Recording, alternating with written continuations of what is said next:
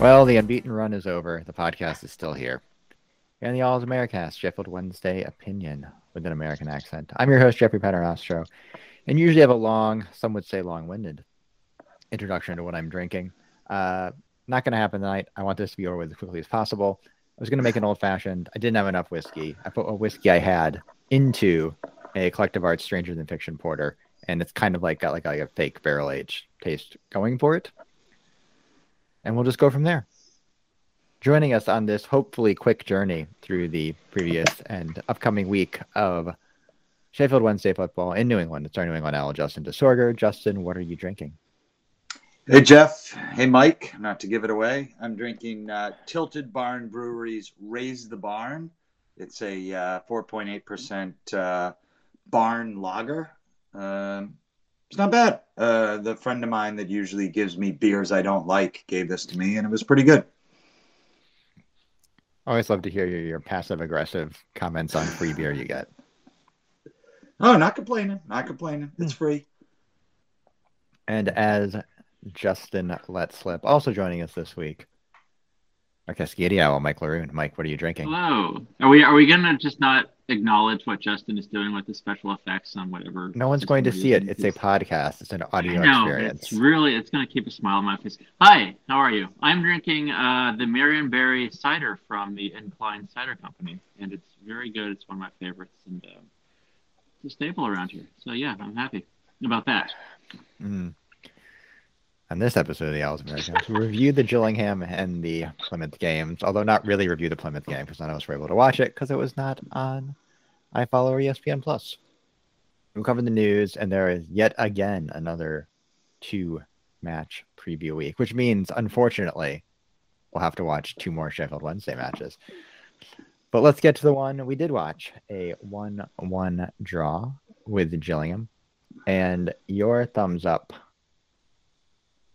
Justin, is It's Not Hopeless.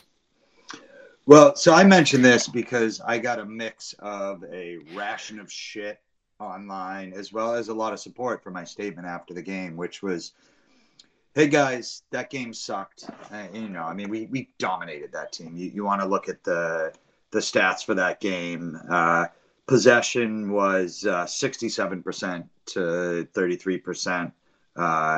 Passing success was 76% to 47%. Shots on goal or total shots was 22 to 5. Like we dominated that team.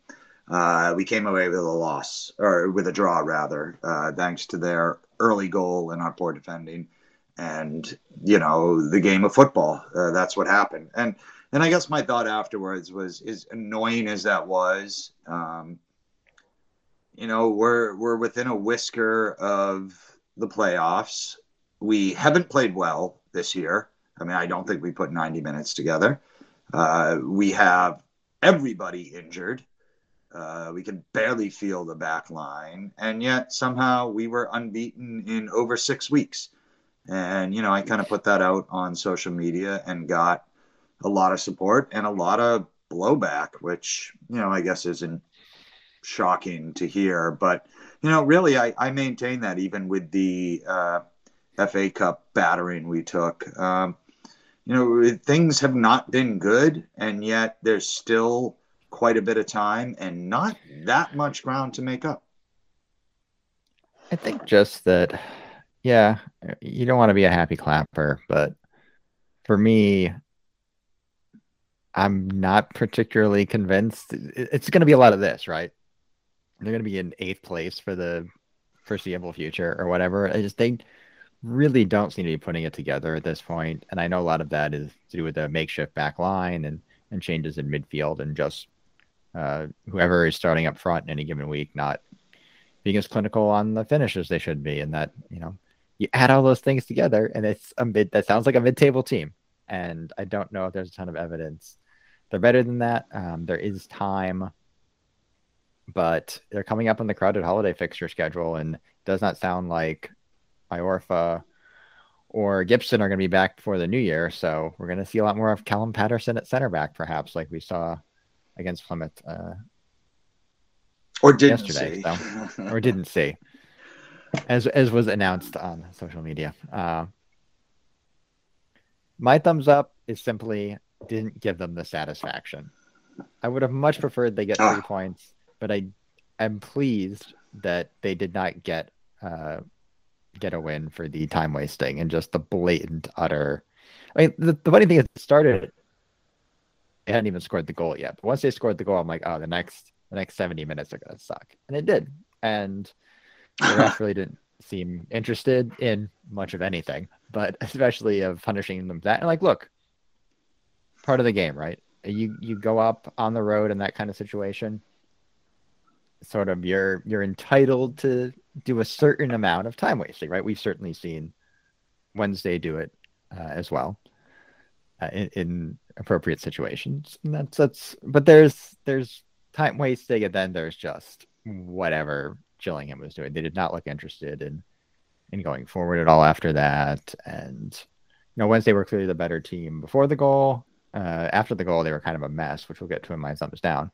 And they were clearly a better team in the second half. Although there are certainly some things to to nitpick there too. All in all, can't call it a good result. It was a one-one draw at home against Gillingham, but at least we did not give them the satisfaction. No, Mike, and what's your thumbs up? Go ahead, Mike. Yeah, my thumbs up uh, is not uh, too different from Justin's. I mean, 22 shots on target, and there's still, I think, the fact that a lot of us in the final few minutes were still pulling for Wednesday. I hate to say pull it out against Gillingham because we should have clobbered them, but the fact that there were still people there thinking we're going to win this and we're gonna we're gonna nick it and it's going to feel good. Um, this again, I hate to say this is one of their better performances of the year, but I still, uh, I think I'm, I might, I might be the happy clapper who says that we're we're a lot closer than a lot of people think. Um, I hope that's true, but who knows? We could be. I think we've been saying that for the entire year. six-week unbeaten run, but That's exactly it. Is how how how much more of this can we take? And and if we come back, you know, if we have this Luongo, Iorfa, Windass, um, you know, pick your pick your partner up front. Um, you know, if those four are healthy and can play for ten games in a row together, what do we have? Yeah, you know, it's just sort of like keep it close until you get the squad to full health. But again, this is Sheffield Wednesday. When is the squad ever actually at full health? By then, uh, you know, Corbeanu, Fizz, and Gregory will be hurt or something like that. Or sold, but yes, but no, we we we're, we're Or not sold. that smart either. So yeah.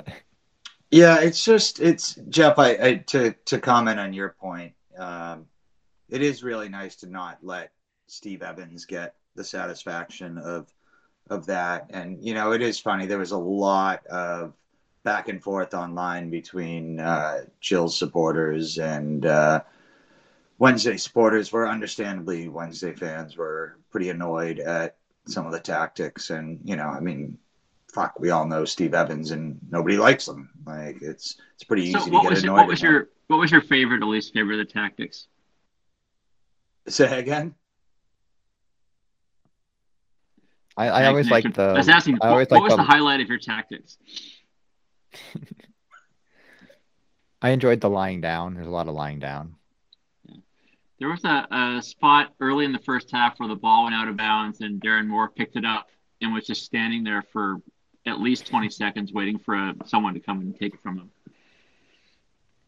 Yeah, I mean, and you know, Jeff, you raised the point too. Like everybody does it to some degree. Like one of my all-time favorite Wednesday games ever, and will forever be, was the nil-nil at the lane where uh, eh, you know Pudil was playing uh, center back and Yeah, yeah. had the man of the match performance, and we had nothing. We just defended for 90 minutes, and we did Mhm. all the time wasting shithousery we could from literally the first minute of the game. Like I get that that's it's appropriate sometimes and shit. I even think it's funny. I mean, I, I feel like one of my thumbs up earlier this year was praising uh, our opponent's shithousery because I do think it's good. But the problem is it's fucking Steve Evans and he does it all the time. And, and at a Tactical genius, point- Steve Evans. Oh God, I know. Uh, just, just brutal, just brutal. Uh, and at a certain point, it's it's just dumb. Like have another trick in your bag. If you need to pull that out once in a while, like I get it. Uh, Sometimes it's needed. There are applicable situations. But when that's what your team has every single game, or at least most Also, of the time. Also, Wednesday games, were absolutely there for the taking for a second goal in the first half. yeah. Do you want to get into that? Because that was my- your your thumbs my down. thumbs down is after they started time wasting, like Wednesday just completely lost their head. They lost any sense of organization. They were trying to uh, force passes. They didn't have the, you know, sort of the possession and, and pretty football they were playing for the first 20 minutes. And there's just a lot of like, a lot of running around and Gillingham weren't able to take advantage of it, but it really took a second half reset before they kind of figured out that oh yeah it's still Gillingham and they're going to do this but you have to be patient you have seven they- you can't it's very difficult to do that for 70 minutes uh, without offering something on the counter or you know putting a putting some thought in the back of their mind but it's just and then for, for, they wasted 20 minutes of it essentially just not sort of pulling it together and again i don't want to single out barry bannan but you know he's got to be sort of the the focal point of that when that's happening, right? He's got to win the ball, get the ball, pick the pass. You know, even if he wants to do his little moves that don't go anywhere, just to keep possession for a little bit and try to create space or find an outlet. And it just never happened. And like obviously Gillingham didn't offer much going forward, but you know, if you looked at Wednesday's vulnerability on set pieces, because that's about as basic a set piece as you'll see for the first goal, that you know, they really yeah, just not a good game of football, basically, is what it comes down to. No, I mean, I, I thought we were, I mean, I think you bring up, you know, and, and let's even let's be fair to Baz in this situation and say, not him. I thought he had a good, especially in the second half. I thought he was very good. But but but I think you touched on a much bigger point, which is our on-field leadership, and and you can't put it all on him just because he wears the armband. Like there, there's 11 guys in the field, and people have to be able to handle it, but. We do not handle uh, adversity well, and we have not for a while. And it doesn't matter, you know, it kind of doesn't matter who's on the pitch or who we're playing. And, and I think that is sort of a leadership issue. But again, without without trying to pick on you know Baz too much about that, it's we we do that enough. But but you're right. We we and, and the whole that was I was so pissed off because I spent honestly I spent way too much time last week trying to find information on Gillingham. And, and what their tactics were and how their team set up and like I guess I should have reached out to some people online and maybe I didn't go about it the right way but like I did a lot of searching online and I found nothing, which is why I believe my quote last week was this is a stupid, dumb, dumb, stupid team.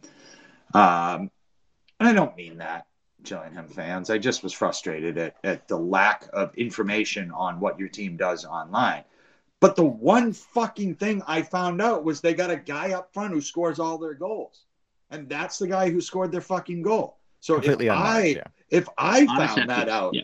yeah, if I found that, that's right. I mentioned that they're a set piece team last week. Like, Right. if I found that out, some American knows nothing about soccer, donkey, 3,000 miles away, how Sheffield Wednesday wasn't prepared for that. And if you watch that goal back, I mean, I did love everyone calling for offside. Like we, because Oh. how how else would he be that open? Like, well, have you watched our marking on set pieces? That's probably a more Yeah. likely explanation than being offside.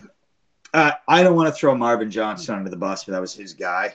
Um, sure. brutally. Yeah, it was. So, because I, I think he's he's been fine and maybe even better than fine filling in in a difficult situation. But Better than that's Jaden what Brown happens. back there. That's what happens when a winger is playing center back and marking a center forward on a, a free kick. It's just it's disappointing um, to to come away from that game with only one point. Obviously, we didn't watch it. Uh, I didn't even listen to it. I decided to do other things. And I mean, if the game had been on ESPN Plus, I probably would have put it on and watched it because I'm a sicko. But I just it did not. I was doing other stuff. I just I'll, I'll just listen to music. It's fine while I'm writing. I don't need uh I don't need the the dulcet tones of I guess would have been uh football heaven in my BBC Radio Sheffield in my in my ears while I'm uh writing prospect lists. But well, they had uh, they had one of each. I, I believe that Yeah. the play-by-play Oh, they did guy that, yeah. was a Plymouth Pearson guy, and, uh, Pearson was uh, Yeah. matched up with them. And, and Oh, I thought fair fair play to the the Plymouth commenter. I thought he was he was very um, fair and uh, sort of even handed in his thing. But yeah, I shut it off at what was it, 38 minutes or Yeah. 42 minutes when I hear uh, Bannan with a costly turnover 20 yards out and Liam Palmer gets walked for a ball off the post to go down to nothing. Mm. Uh, following the first goal, which was us pressing, pressing, pressing, and a counter the other way. Like that's not our game. That shit is over. That's that's a you know we we know what was happening. So I, I'm glad I didn't waste my time with uh, the the final 50 minutes of that. Yeah, I watched mean, the yeah. highlights this afternoon, and they look like these. First of all, they look like the first real goals that we've had scored against us in a long time. Not these things that get, you know, bounce off someone's butt and go in. So they were finally real goals, and I just, I, know, I have this inevitability feeling in my head that our season ends in the playoffs against Plymouth. No, Plymouth's going straight up, man. That team is Ah, that that team is so you know this is one of those things that i had uh you know discussions arguing with people online when i was trying to present a bit of a positive face was the idea of like we're getting smoked by plymouth argyle. Like that's that shows how shitty we are. And to a certain degree like fair enough right? Like we were playing in wembley with a chance to go to the premier league five years ago. And now we're absolutely outclassed by Plymouth Argyle. And I think anybody that has seen the two games we played in Plymouth or heard one and seen one knows that they are clearly a better team than us. Um, and I'm not even going to mention me advocating for Ryan Lowe 15 months ago on this very podcast. But, uh, you know, it's also, you got to just get over that shit. Like, Plymouth is a good team. Like, they are dangerous, they're aggressive, uh, they have a plan, uh, they get right after it. Like, that's a good football team. They, I, I really think that team's going up. That that's the best team I've seen this year, and and frankly, I don't even think it's very close. I do want to make one other point. Actually, I want to make point out the Gillingham game and it didn't have time, but I can actually make it in the news section because it'll come up in the news section. So instead, we'll take a break. When we come back, we'll do the Wednesday news and round things out with previews of Accrington Stanley and MK Dons. The beat goes on.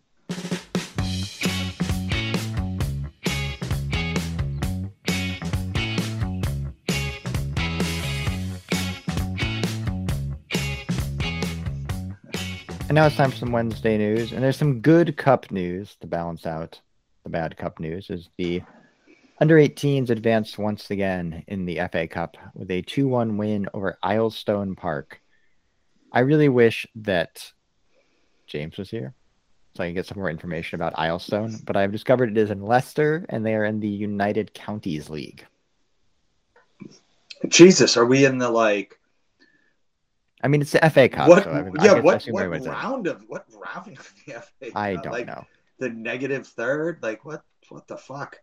I'm all I'm also curious now because when I looked up uh Milestone, I I saw their recent results and one of their recent results is against uh Wednesfield Football Club. Or Wensfield. Spelled It might be Wens it's Wensfield because it's spelled like Wednesday. ah, Wedden is So Okay. yeah. Wensfield. So there's a Wensfield and a Wednesday. Uh, they were formed in 1961 as Wensfield Social FC. Uh, they're currently in the Midlands League. They're not actually in Sheffield. They're in Wensfield, obviously, which Yeah. I'm reliably informed by Wikipedia is in the West Midlands. Which is not Yorkshire. Um, again, James is not here, so yeah. This is this is the, the bonus for everyone listening to having an all American cast. Yeah. We get to try- Our Uh, cluelessness. they have gotten to the third round of the FA Vase twice in their history. The ground. Ah, Westfield is a So city there- of there's a Wolverhampton. picture- Okay. There's a there's a picture of their home ground, which I'm going to put into the chat for people, so they can see it. Now have somehow. There we go. So this is this is the Wensfield home ground. Wensfield. Wensfield. I'll just say it. It's Wensfield, like Wednesday. Yeah. That, my friends, is a park. That is that is not. That is Oh, just nice. a fenced off park. hey, those are walls. Yeah. That's a stand. Let's go. Let's, what's the over under on capacity there? Uh, a hundred. I mean, it's Oh, an all man. standard mostly. It's like a hundred seats. It's an all standard. There you go. So Wensfield. It's, that's the uh, lost to Park four 0 by the way. So I assume that was in the under. Maybe I don't know what that would, that even would have been in. I'm I, I gotta investigate this further. I was trying to keep like a pace here. It was the first round of the FA Vase Trophy. Aylestone Park defeated Wensfield. There's no recent news for either on Google. So there is more recent news for Wednesday though. Uh, Josh Dawodu extends his Stalybridge loan. Uh, he'd been there on a one month loan. I think he just extended it for another month. I will point out that he's an actual center back, of which Wednesday do not have many right now. So I guess that's a choice you can make. Man, it's brutal. He, Like, can come, he, Yeah. he can come up and coach too. Hmm. yeah, we, we gotta get we gotta get somebody back there. Well, Wednesday's actual one center back and their center back three, Chey Dunkley, made the League One Team of the Week along with Theo Corbeanu. Um, and I, I did want to make a point here. I thought Corbono had a really, really good game, but it was kind of like I don't watch a lot of basketball, but my impression was like it was like the volume shooter problem. Is this Gillingham you're referring to? Yeah, like they just kept Yeah. feeding him the ball over and over again, and like his efficiency wasn't good, but he was the only one that could do anything, really. So they literally could not stop him, even they had like three people like marking the area near him.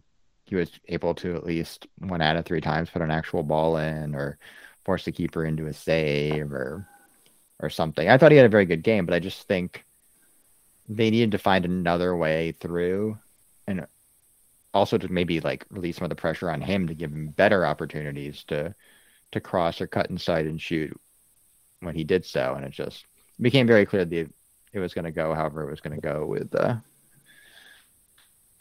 whatever Corbeanu was able to conjure up and to be fair he almost conjures them up a winner so I almost had a couple. You know, I, I think we are going to mention this in thumbs up, thumbs down. Maybe the news isn't exactly the place to do it, but I did tell you I was going to destroy your uh, plans for a, a well prepared, organized podcast. Um, I, I think the nice thing I was going to give a thumbs up is that I, the thumbs down side of it is I don't think that Darren Moore, despite the injuries, which are certainly an understandable challenge, I don't think that Darren Moore is putting together the right lineups, given the fact that I feel like we're starting to see players emerge. Like mm-hmm. Kamberi needs to play.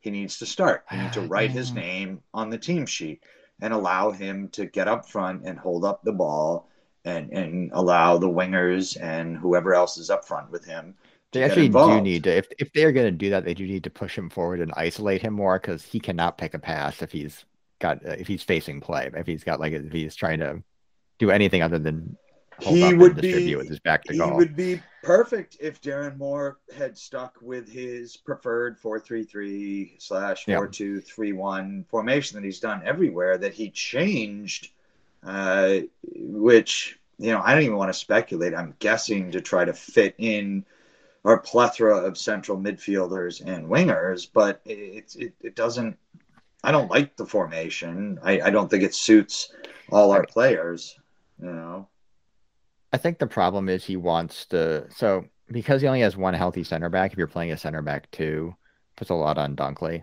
Um, at least in a center back three, you can theoretically distribute the responsibilities more, but that's I, I don't know that just I I think mean, it's them Dunk- giving Dunk- Dunkley more to Dunkley do. Palmer- Cover for two wingers.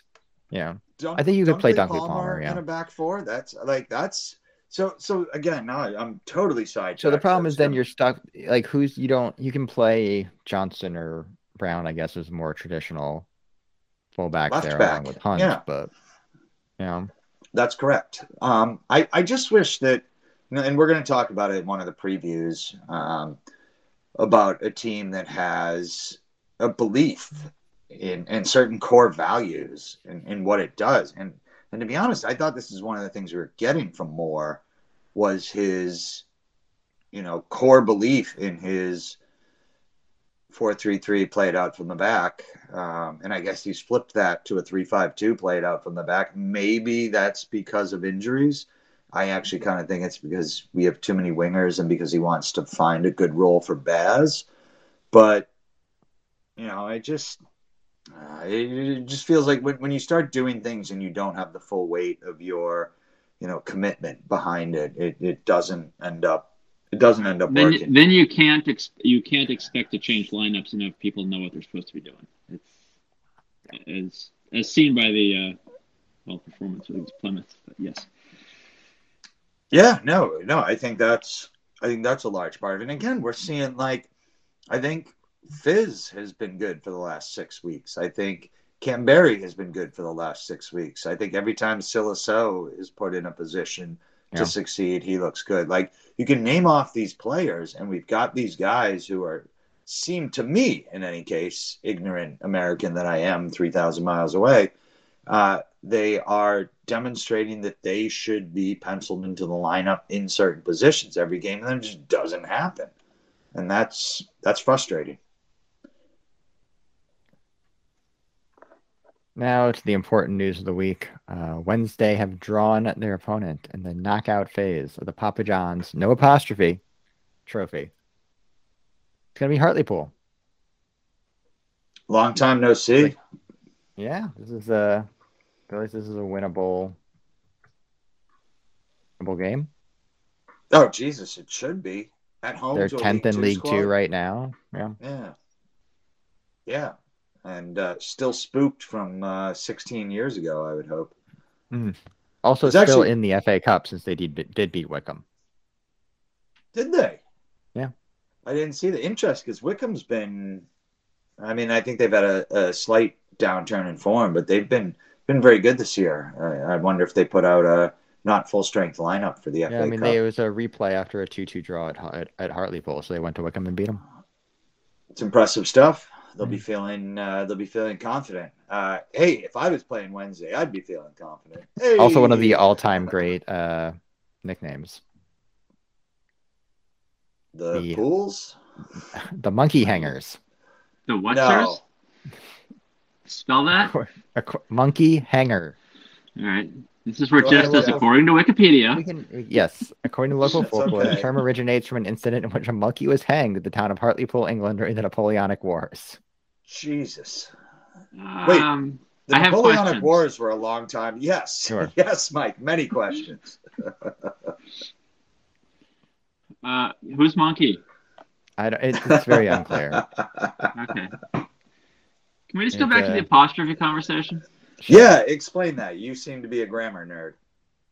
I'm not the grammar nerd. I just love that Papa John's is removing the um, apostrophe from their name because that somehow dissociates them from John.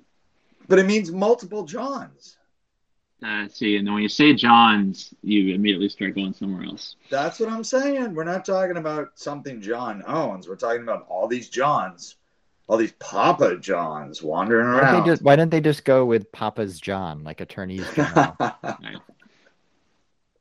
My, uh, out, out, out, west, we have Carl's Jr. And one of my favorite memoirs says, "Don't get me started on Carl's Jr." But yes.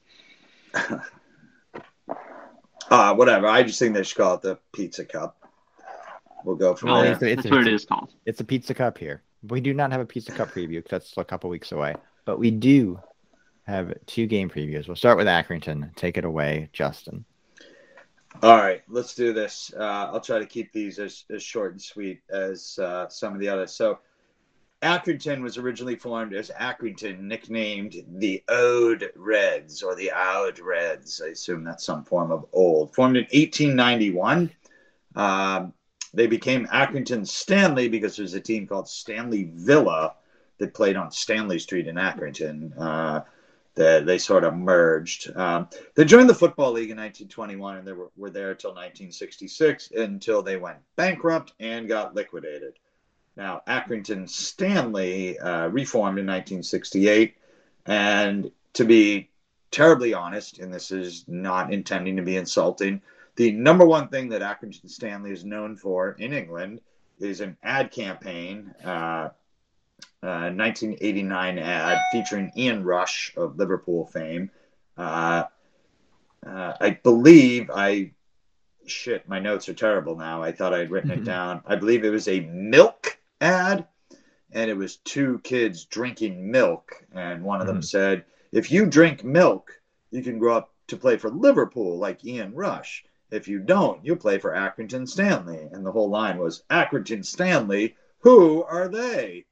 Uh, much akin to for our American listeners, I'm imagining that's a "Where's the beef?" scenario, uh, Sure. something along those lines. Uh, so that's all that Accrington Stanley seems to be known for. Um, in 2006, they made it to the EFL, uh, where they hung around in League Two for 12 years, became the League Two champions. Um, they play at a, a spot called the Crown Ground. Uh, it's supposed to hold 5,400, 3,100 seated. Uh, I was struggling to find information on them.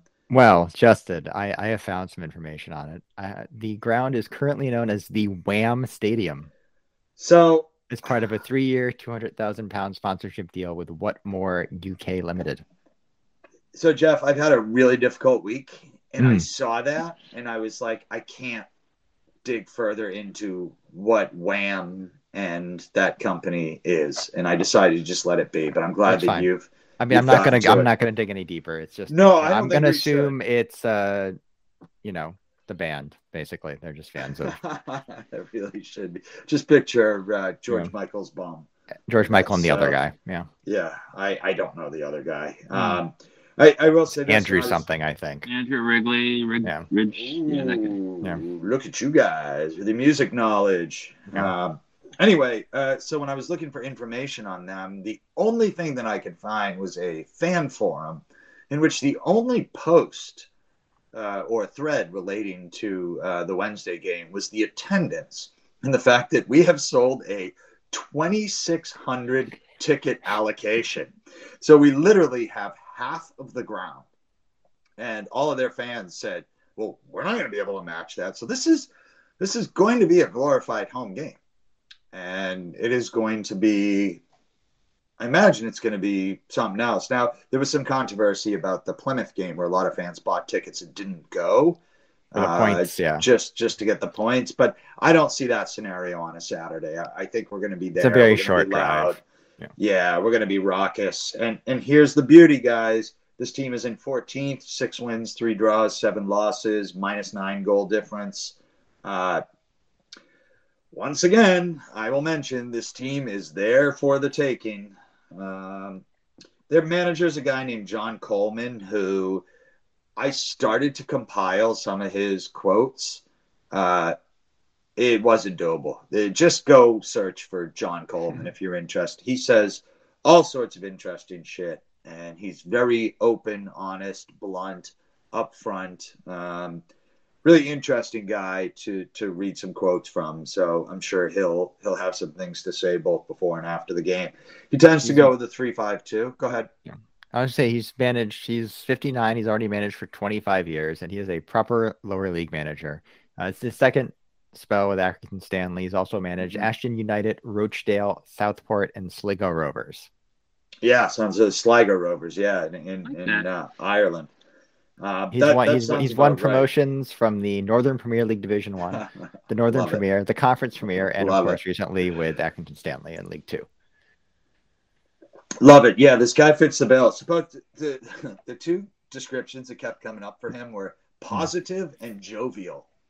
Yeah. Um, so I don't know. Um, but all I can really find out about his tactics is he really likes a three-five-two, although he's willing to make in-game adjustments.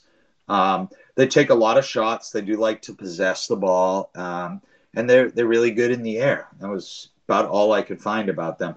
I, I would suggest that the uh, couple players to keep an eye on. Uh, one is a guy named Harry Pell. He's a uh, central midfielder um, in that uh, midfield five or you know the midfield three, excluding the wingers. Um, he's got five goals, three assists. Matt Butcher uh, has four goals and one assist. You know those guys are you know sort of making things happen in the middle. Um, a guy named Colby Bishop is their leading scorer up front. He's a forward with three goals and an assist. Is very good at aerial battles. Uh, thankfully, Chey Dunkley has been playing well. I'm gonna, I would imagine that that's uh, Dunkley's matchup, and uh, they've got some cornerbacks that are good in the air and have scored some goals. So, but you know, honestly, Accrington Stanley, like, we're going to have a home field advantage crowd wise. We're a better team than them. I don't care about our injuries. We should get three points from this game. Another So match. Again, uh, I, I want to go back to what if you guys remember a couple weeks ago when Keiren Westwood was in the uh, was was in the booth, he was talking about how hard it is to take a large, relatively large team like Sheffield Wednesday into these small places, and it's the biggest event of the year for them. I mean, I'm, I'll, I'll be curious to watch this game again and see if this looks like something that the other team is either that amped for it that they cancel us out, or is it something else? Well, it's like when out. you when you're everybody's cup final, right, Mike? Well, well yes. You know, if you're, um, no, certainly So, not. for, I, my, my example of that, I'm a I'm a season ticket holder for the Portland Thorns, which is the women's professional team here, and we draw between 15 and 18,000 people per game. And most professional women's clubs have never played before anything remotely like that. They play for a couple thousand at their college championship game. So for them, it, every game is at Providence Park is the biggest game they ever play, and they tend to play well against the Thorns, which is why the Thorns don't have an exceptional record at home. But it's a big deal. So we'll see. Another match that Wednesday probably should take three points to. We head on to MK Dons. Once again, take it away, Justin. Yeah, so I disagree with you there, Jeff. Um, Hmm. uh, yeah, I think um, so. MK Dons is a very frustrating team to look at because I would hope that most of our American listeners have a, a basic understanding of MK Dons and their history. I'll try to be brief here. Uh, the town of Milton Keynes was formed in 1967, which sounds weird, and especially uh, I'm from Massachusetts in the East Coast. Like every town is 300 years old, 400 years old. Like that's you know kind of similar to England. Like it's just been around forever, and for them to suddenly form a town, uh, you know, 50 years ago, 54 years ago, it's a little strange. It's in Buckinghamshire, uh, Buckinghamshire. Uh, it's about you know 45 minutes north of London. Um, so they had a town and they built this town up, but they didn't have jack shit there. And so people with money there wanted something there. So they looked around at a bunch of local clubs and tried to kind of get them to come. But that doesn't happen in English football. Teams don't move. They might move from, say, Woolwich to where Arsenal is, or, you know, around a certain area, move from, uh, you know, the Olive Grove to, you know, Hillsborough, I moved from Sheffield to Owlerton, or, you know, wh- wherever it is you're moving around. But there's no packing up and moving. And this was, you know, if not the first case, um, the most notable case. Uh, so coming out of their run from the 80s, Wimbledon, the crazy gang, uh, was playing in Plough Lane, which was a legitimate non-league park at the time. Like they had no business being in the Premier League in that park. So they moved to a club share with uh, Crystal Palace. Things started to go south. Attendance was not good, and they were bought out. And the guy who bought them said, "Well, let's let's move," you know, and worked with people from Milton Keynes, and they moved the club uh, actually just over 20 years ago. Um, so going from becoming the Wimbledon Dons to the Milton Keynes Dons, or you know, more more commonly known as MK Dons. Um, this is a really tainted franchise in England. Um, everybody in England fucking hates them um, because they represent that American style uh, franchise rather than a club, which belongs to the community, uh, but rather a franchise that belongs to a billionaire owner and, and moving along. But before I continue, do either you guys have any sort of thoughts on that, or, or do you recall hearing about that, or impressions of this move and this club? Well, a couple for me. First of all, I again I grew up in Southern California, and in my lifetime in college, I saw the Raiders come, go, come back, go to Vegas, and whatnot. Right. So that and that that's so for uh, for us a, a, franchise, and we we of course are for sports here. The whole idea of we have expansion rather, and so we we just add new teams, move teams, whatever. It's not a big deal. Nothing is sacred. I've actually been to Milton Keynes. Um, it's as far as yeah, again in Southern California, we have a place called Irvine, California, which was founded probably about the same time. But the idea that a company, the Irvine Corporation, had this master plan community that went from zero to 60 in the matter of a couple of years and built residences, built schools, built industries and whatnot. So it, it is weird. And, you know, I've, I've done, again, I've been to Milton Keynes for um, some research projects at the Open University there. Um, and it, it's weird to see this city kind of, of, of the same ilk right there in the, in the middle of the UK. So. I'm glad to hear your West Coast perspective because again, Jeff, being from New England as well, probably same thing. Just grew up around towns where you're like my if, if uh, my hometown is the my hometown is the oldest town in Connecticut. It was founded in 1633. So exactly, yeah, Falmouth 1638. You know, like it's you just don't have any concept of that idea. But uh, Jeff, do you do you recall? Uh, like, I don't know how much you were watching football then. Yeah, I remember like, hearing about it at the time and it being a being a a big deal and something that I didn't know what I would have been. Obviously, I don't think podcasts were a thing at the time. I remember like reading about it and it being, you know, something that because it was so unusual. You know, obviously, I grew up just outside of Hartford, so the there you, uh, go. The Whalers. Whalers left when I was, you know, fourteen ish or so to go to Carolina, and you know, one of the formative sort of memories of my youth about sort of yeah, this is what this is what sports are, or at least are in the uh, are in the U.S. to an extent. Yeah, well, I think that's the point here, right? Is that in England, uh, apparently the FA uh, said no uh, to this and refused to allow the move. Uh, but there was an independent panel was put up, and the panel voted two to one to allow the move. Anyway, uh, whatever. Enough. So, so that's the downside, right? Like, fuck MK Dons. Like, nobody should ever root for them and do this and that. Here's the problem. Milton Keynes Dons, the current ownership leadership structure at the team is everything that we want for our club. They have a uh, very intelligent. Uh, they have short term, medium term, long term planning. Um, they have a club ethos and philosophy in which they follow from the youth levels all the way up to the uh, main club.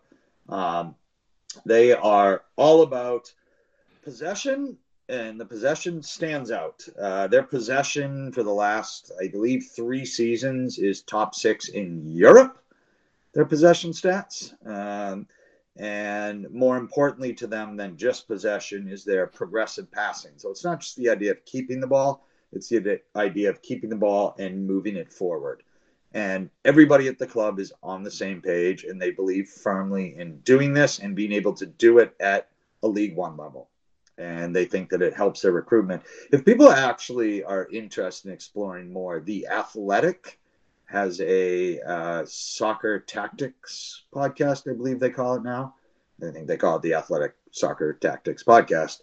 Uh, but they had an interview with the uh, sort of, uh, I guess you call them the general manager. What, what do you call them in uh, British soccer now that it's coming in? Uh, director of sport or sporting director? Sure, sporting director, whatever that role is. It's a fascinating interview with him. And he talked about the fact that um, the club has had this ethos and this idea. We move the ball from the back, we move it, you know, position by position. Um, we play aggressive. We push the wing backs up. We move the balls up, or the fullbacks up. We move the balls up quick. Um, we attack. Um, you know, we really play this progressive, aggressive brand of football. And it's almost not even about winning. It's about the fact that we are going to play this kind of football and we can do it. And they've been able to do it. Um, you know, and right through the managers, they had a, manager named Russell Martin who helped instill a lot of this. Um, he left, and they brought in a new manager, Liam Manning, um, and who he made some slight alterations, but overall was just able to continue what they've been doing under Russell Martin. Um, so we'll we'll see them come out in a three-four-three, which will look like a three-four-one-two. So they've got uh, two forwards and an attacking central midfielder. They will, when they have possession, they will push their wingbacks or their wide midfielders up very high to create width and stretch the field, and they will look to get them the balls. Um, often from that back line, they have a phenomenal uh, passing back three um, at least two of the three are very good at passing. Um, so, you know, that's part of what they want to do. This year, they're attacking up the right side a lot. Um, thankfully, we have staunch defending uh, at left center back, I'm sure. Um, so we'll be able to handle that. Um, and they defensively, they mix it up. They like to press the ball when we're trying to break it out. But uh, once we get into their half and especially into the final third, they drop into a back five in a very compact one and are difficult to break down.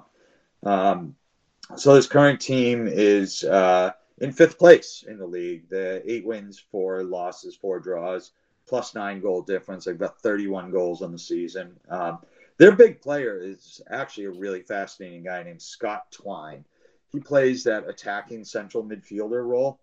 Uh, they got him. He's been at Swindon uh, for the last three years, I believe, but he's really broken out the last two years. He's a 22 year old. Um, he was half at Swindon and half at Newport, which is in League Two, uh, a Welsh club. Uh, so this stat blew me away. But Scott Twine has the most goals since the start of last season. He has the most goals from outside of the box in Europe. Uh, Mike, care to guess who second on that list is? Think of all the players in Europe who like to shoot from outside. Current players shooting from outside the box. Um, and being really good at scoring. Yeah, exactly. Um, I, am drawing a blank. Uh, what country? Oh, good. Uh, he's known as the MK Messi because second is Leo Messi to him. So uh, uh, Scott Twine is electric. He's got eight goals and four assists this season. Um, for fuck's sake, if Barry Bannan is our mm-hmm. holding midfielder, we're going to get smoked. Uh, and that's not. You mean the Scott? You mean the Scottish Bass. Messi? Yeah, exactly, exactly, Mike. Thank you. Push him forward, right? Do not have him be that guy because Scott Twine can absolutely fill it up. This is a kid who. Yeah, it's this you know, Massimo Luongo is going to have to take a Massimo Luongo better be on a yellow card at some point in this game. uh, yeah, no, great call. Like that's, I think that's what it's going to take. Um, the other uh, big challenge for us is Troy Parrott, who's only 19, which blows me away because we've been hearing about him for about three years now. Um, it was the Spurs loanee. We saw him in Millwall. Um, I think he was somewhere else, maybe in Norwich or something like that last year. And there's a lot of hype behind him. He never really lived up to it. This year he is. He's got three goals, three assists. Um, it's been a dominant force for them. Uh, they have an attacking center midfielder, uh, Matt O'Riley, who really, you know, as much as Twine seems to be the offensive force, O'Riley seems to be the uh, engine and the fulcrum of a lot of their offense. Um, they've got a right back, uh, Peter Kioso, who's got four goals and two assists. There's that width and uh, depth getting up the field and wide. Um, and, and, that back three is Darling Lewington, and O'Hora, and all of them are really good at passing the ball. So, uh, you know, as, as much as I'm going to sit here and say, hey, you know, we absolutely should take three points from Accrington Stanley. I don't care if it's on the road. Uh, the way that MK Dons is playing right now and our injury situation and the matchup, I'm going to be very happy with one point uh, at the Abbey Stadium. You are listening to episode 157 of the Owls Americast. Find us on the internet at owlsamericas.com. Email the show at owlsamericas at gmail.com and find and follow us on Twitter and Instagram at Owls Americast. Our podcast intro and bumpers by fellow Wednesdays, Reverend the Makers. Podcast is on iTunes, Spotify, SoundCloud, Google Podcasts, Podbean, and probably anywhere else you choose to download podcasts. There's no wrong way to listen to the show. Just do what feels right.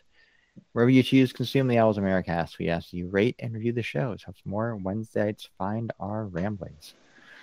Mike is on Twitter at Cascadia Owls. Mike, what went wrong with the uh, Portland Thorns playoff match this week? Oh my lord, there was so much drama. Um, well, honestly though, we lose two of our Olympians, Crystal Dunn and Lindsey Horan, were both out, and uh, they just never got moving. Thank you for asking, though. I appreciate that. We didn't do a dispatches from American soccer well this week or really any other week. Um, I think while. mostly because I haven't had good reason. Like the Red Bulls are just sad. I can't troll Patty about them at this point. So.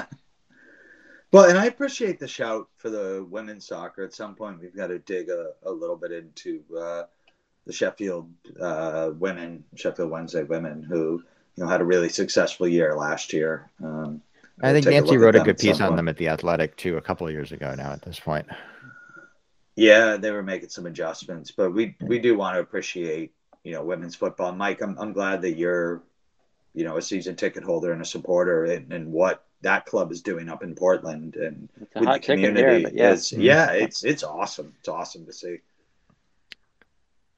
Justin's on Twitter at New England Owl. Justin, uh, do you think you fulfilled your promise to get through those previews quickly? Um, great question, Jeff. I'm gonna say yes. Quick, Oh, quicker, I, I, quicker than it could have been. I, I like the unearned uh, unearned confidence. I'm on Twitter at Jeff Hedernostro, and we will see you back here once again next week.